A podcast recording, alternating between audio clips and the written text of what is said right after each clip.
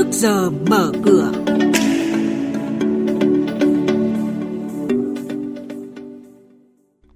Thưa quý vị, trong chuyên mục này sáng nay sẽ có những thông tin nổi bật đó là lãi suất ngân hàng hết dư địa giảm. Hoạt động doanh nghiệp à, niêm yết nổi bật đó là SHB chuyển sang sàn thành phố Hồ Chí Minh sau hơn một chục năm trên sàn Hà Nội. Và cùng với đó sẽ là nhận định thị trường hàng hóa thế giới giao dịch liên thông tại Sở giao dịch hàng hóa Việt Nam. Và sau đây, các biên tập viên của Đài Tiếng nói Việt Nam sẽ thông tin chi tiết.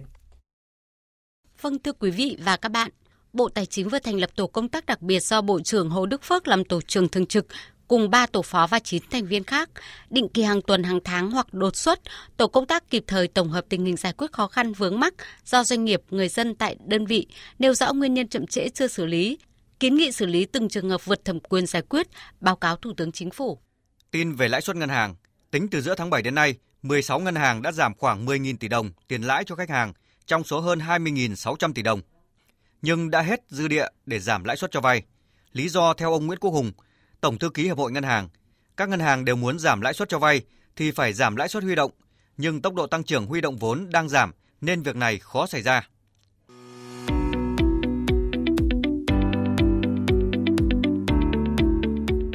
Quý thính giả đang nghe chuyên mục Trước giờ mở cửa phát sóng trên kênh Thời sự VV1 từ thứ 2 đến thứ 6 hàng tuần trong theo dòng Thời sự sáng.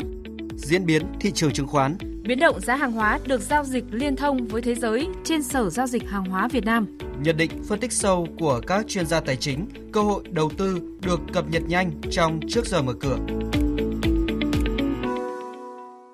Xin chuyển sang thông tin hoạt động doanh nghiệp niêm yết.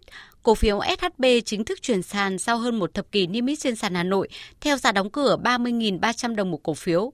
Vốn hóa của SHB hiện đạt khoảng 55.648 tỷ đồng, tương đương với 2,4 tỷ đô la Mỹ. Như vậy hiện sàn Hà Nội chỉ còn duy nhất một doanh nghiệp vốn hóa tỷ đô là Thái Holding, mã là THD với vốn hóa hơn 80.000 tỷ đồng, tương đương với 3,5 tỷ đô la Mỹ. Ông Tiến Hùng, trưởng ban kiểm soát công ty cổ phần tập đoàn Bảo Việt, mã chứng khoán BVH, tiếp tục đăng ký bán toàn bộ 55.239 cổ phiếu BVH, tỷ lệ 0,07%. Giao dịch được thực hiện theo phương thức thỏa thuận khớp lệnh, dự kiến từ ngày 12 tháng 10 đến ngày 8 tháng 11 năm 2021 với giá cổ phiếu BVH ở mức 62.000 đồng một cổ phiếu. Ông Tiến Hùng sẽ thu về khoảng 3,42 tỷ đồng từ việc bán cổ phiếu BVH.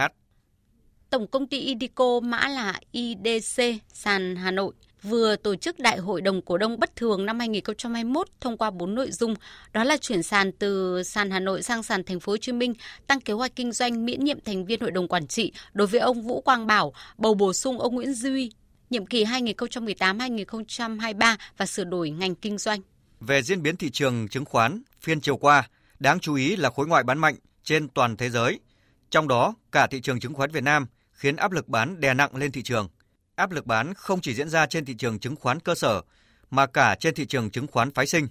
Chốt phiên, VN Index ở mức 1.394,8 điểm, HNX Index tăng lên 375,68 điểm, Upcom Index ở 98,81 điểm. Đây cũng là các mức khởi động thị trường trong phiên giao dịch sáng nay. Tiếp sau đây là thông tin thị trường hàng hóa thế giới giao dịch liên thông trên Sở Giao dịch Hàng hóa Việt Nam.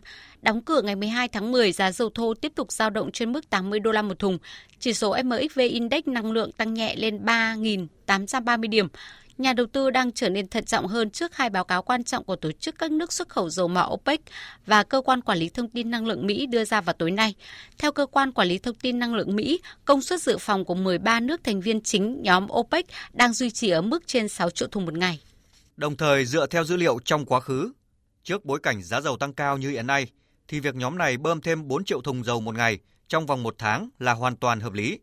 Tuy nhiên hiện tại, Mỹ không có công cụ để tăng sức ép cho nhóm Do đó, sự lựa chọn còn lại là thúc giục các nhà sản xuất trong nước gia tăng sản lượng. Đây cũng không phải là một bước đi khả thi do ngay cả vào thời điểm giá dầu tăng lên 100 đô la Mỹ một thùng năm 2014, các nhà sản xuất cũng cần ít nhất 6 tháng để đào và hoàn thiện một giếng mới.